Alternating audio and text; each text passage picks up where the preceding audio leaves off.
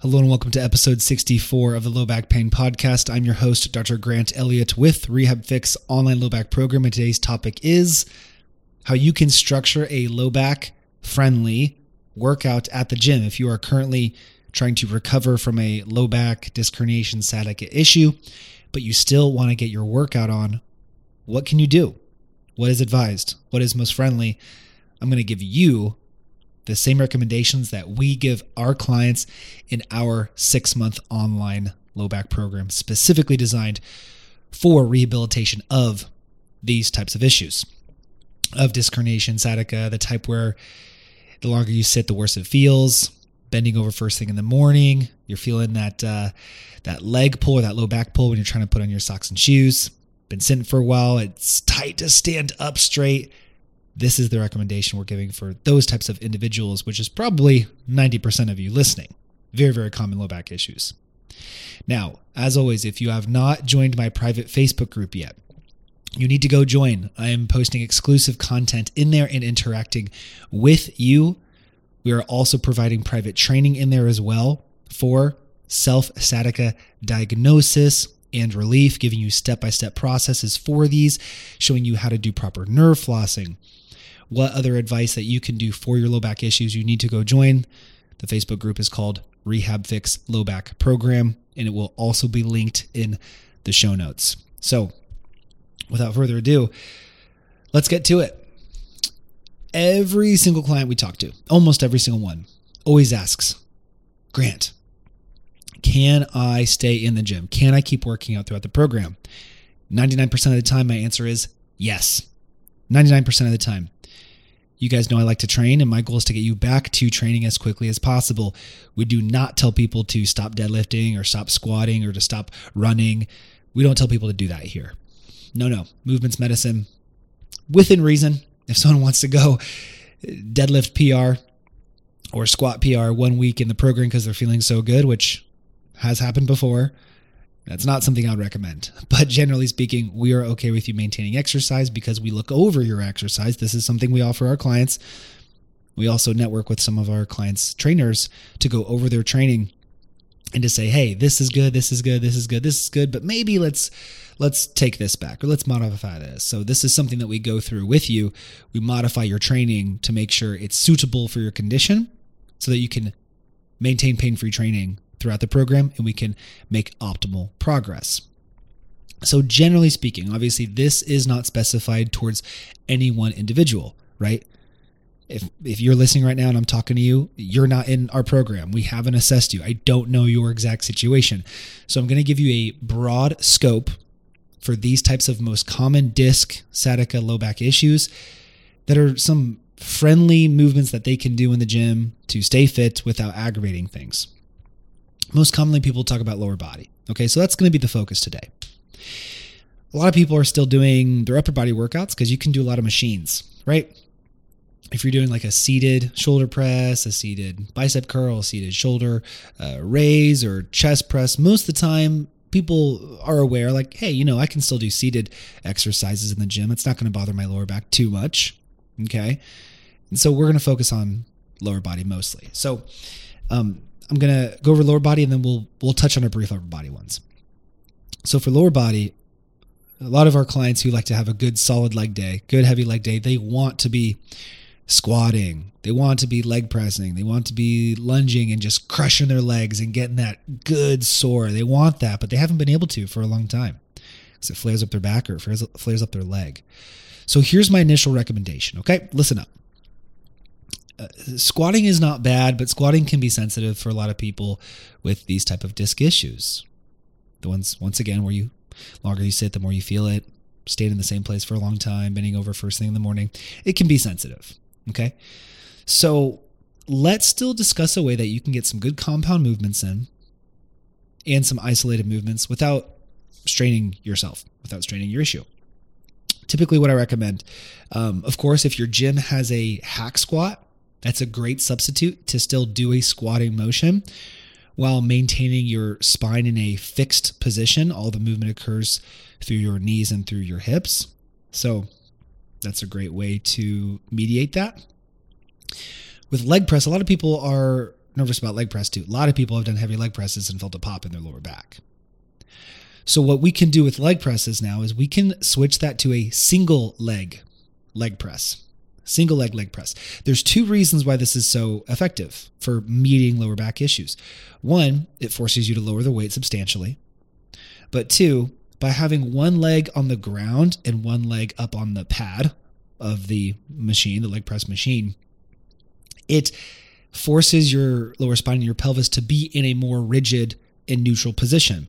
If both legs are up on the pad, and maybe you're not paying attention so much to your form, it's easier to have both your knees go really deep and to round and potentially make yourself susceptible to flare ups or injury.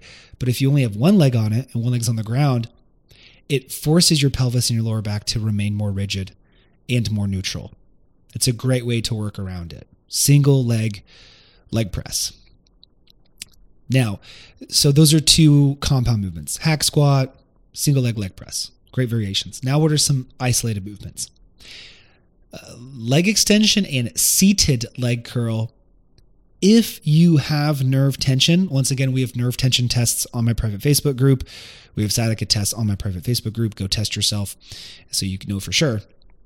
But leg extension and seated hamstring curl both involve sitting with your legs extending fully out in front of you. If you have sciatica with nerve tension, then these could trigger your symptoms. Because think about it if, if you're sitting and both your legs are going straight up in front of you your toes to the ceiling, that's increasing nerve tension. Once again, all this is explained on my website uh, or on my Facebook page, sorry, and a couple videos on Instagram as well if you haven't missed them or if you have missed them.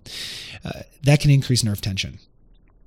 Seated hamstring curl, same thing. Your legs are going straight out in front of you, usually really high if you want a good stretch, increasing nerve tension. This could cause a flare up. It could cause some sensitivity.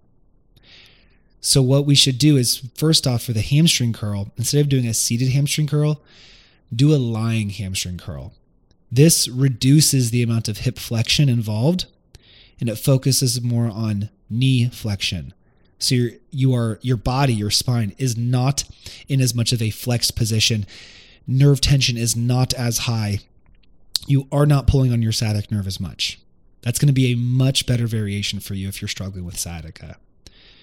For leg extension, of course, you know, there's really only one way to do leg extension.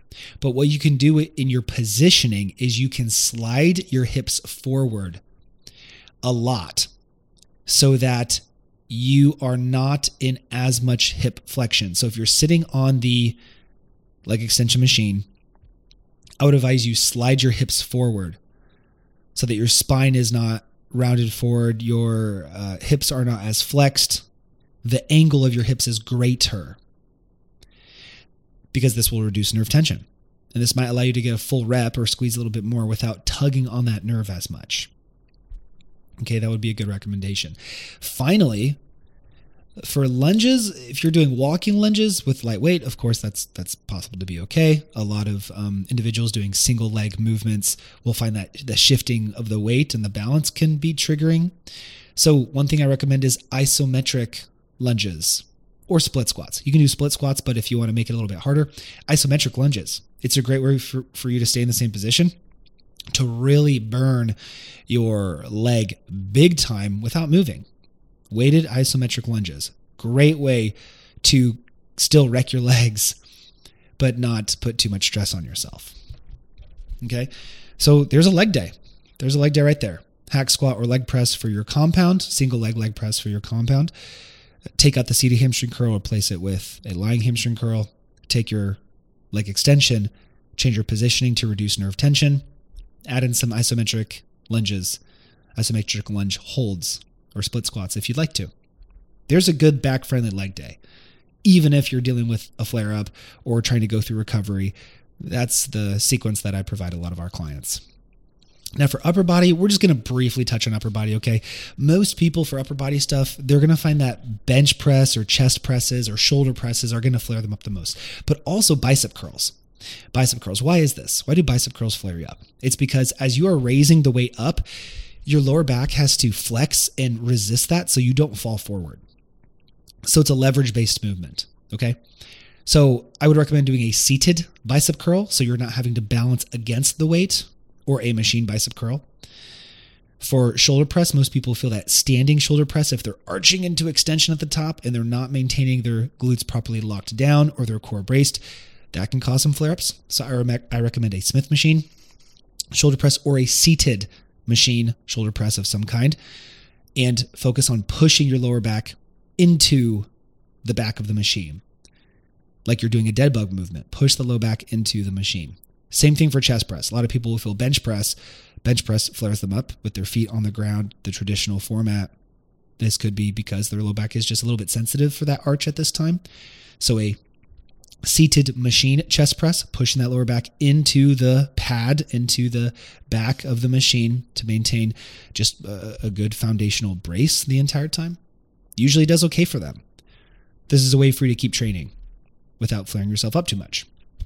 So, these are the most common variations that we make for our clients who are dealing with low back pain, disc herniation, sciatica. Once again, bending forward. Oh, you feel that leg pull more. Sitting for a long time, you go to stand up and it takes you five seconds to stand straight like a grandpa or grandma. These are the type of low back issues that we knock out of the park, that we help clients resolve every single week. And these are some modifications that we make for them. But once again, you can't just modify your life. Modifying your life is not a solution. Having a plan to attack the root of the issue is a solution. You can modify throughout that plan while you're recovering, but when you're done, you should be able to train as hard as you want to. Regular squats, regular leg presses, running, jumping, moving. You should be able to do that stuff if you're addressing the root of the issue with the right plan. Modifying the rest of your existence is not a solution we can't just avoid forever. So let's get you back to training. Let's get you back with the right plan. If you would like help with any of these issues, reach out join our Facebook group, submit an application, reach out for help on our Facebook group, and we would love to help you and give you more information on how you can begin to resolve these issues on your own with the right plan, with our guidance and the comfort and convenience of your own home. Love it. Come on now. The easiest thing to do for your low back is nothing. That's the easiest thing to do. Those who want to actually do something about it, they do something about it. Okay? Actions speak. If you are watching this on YouTube, please like, comment, and subscribe. If you are listening on your favorite podcast platform, please leave a five star rating and review. As always, move more, move in nature, move in the sun. Thank you so much for listening, and have a great day.